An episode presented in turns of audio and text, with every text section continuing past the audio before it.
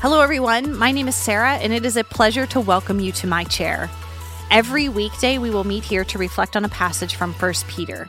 If you'd like to dive deeper into this book, I encourage you to find our reading plan on YouVersion. Simply download the YouVersion app from your App Store and then just type Who is Grace into the search bar and select the 1 Peter plan. A challenge from the reading plan that I want to encourage you to try is to read or to listen to the entire letter, start to finish, in one sitting once a week. I promise it's worth it, but I also know that that sounds like a lot. To help you with that, I recorded a reading of all five chapters, and you can find that on this podcast. Just look for the episode titled First Peter, the whole darn thing, and push play while you're in the car, doing chores, or taking a walk. Right now, let's dive into First Peter. Woo, we're in chapter 4 all week, everybody, so let's look at verses 3 through 6 today. For the time that is past suffices for doing what the Gentiles want to do living in sensuality, passions, drunkenness, orgies, drinking parties, and lawless idolatry. With respect to this, they are surprised when you do not join them in the fl- same flood of debauchery, and they malign you. But they will give an account to him who is ready to judge the living and the dead. For this is why the gospel was preached even to those who are dead, that though judged in the flesh the way people are, they might live in the spirit the way God does. I bet each of us can think of the ways we used to live before Christ or before we got serious about our relationships with Jesus. Perhaps you can relate to these quest- these Christians. Once you started taking Jesus seriously, you lost friends. You were no longer just looking for a good time, and so in their eyes you became less fun. But maybe for you, a few of those friends or family members started to get curious and they wanted to know why you changed and why you'd stopped gossiping or bar hopping or whatever it was. I hope so. I hope you have had and will have many opportunities to share the good news of Jesus and his transforming power.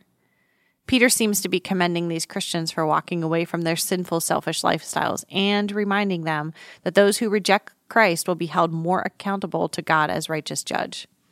It's not our task or our calling to hold a pagan world accountable to God's standard. I know we're shocked. I know we're shocked that non Christians make non Christ like choices, but we shouldn't be. We should only be shocked and dismayed when we ourselves make such choices.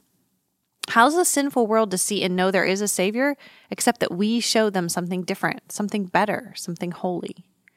And listen, since the resurrection of Jesus, the gospel has been preached, his word has been proclaimed. And for those who hear the message, they will choose to follow or not to follow. For many who follow, the world judges them and they face suffer- suffering. That's the status of these Christians in Asia Minor and the status of lots of Christians in the world today. But when God judges them, they will be found not guilty and they'll have the reward of eternal life. So, is it worth it to suffer for a while in this body and in this world for the sake of forever with Jesus Christ? Peter thought so. Christians throughout all of history have weighed the cost and decided that Jesus is worth it, even when they have had to pay the ultimate price. He's worth it. But we'll get to that more in a couple of days. Pray with me. Jesus, how unworthy we are of your gift of salvation. We're no more worthy than any sinner in any place and any time. So thank you for calling us out. Thank you for rescuing us. And Jesus, fill us with courage to share the good news of your transforming power with the world around us, starting with one colleague or one classmate or one neighbor or one friend at a time. Amen. Thank you for joining me today. Remember, you can always access Grace's daily read plan and additional resources like small group curriculum at whoisgrace.com forward slash read. If this time is meaningful for you, please like, subscribe, and share this podcast so others can find it too. I look forward to meeting you at my chair again tomorrow. God bless.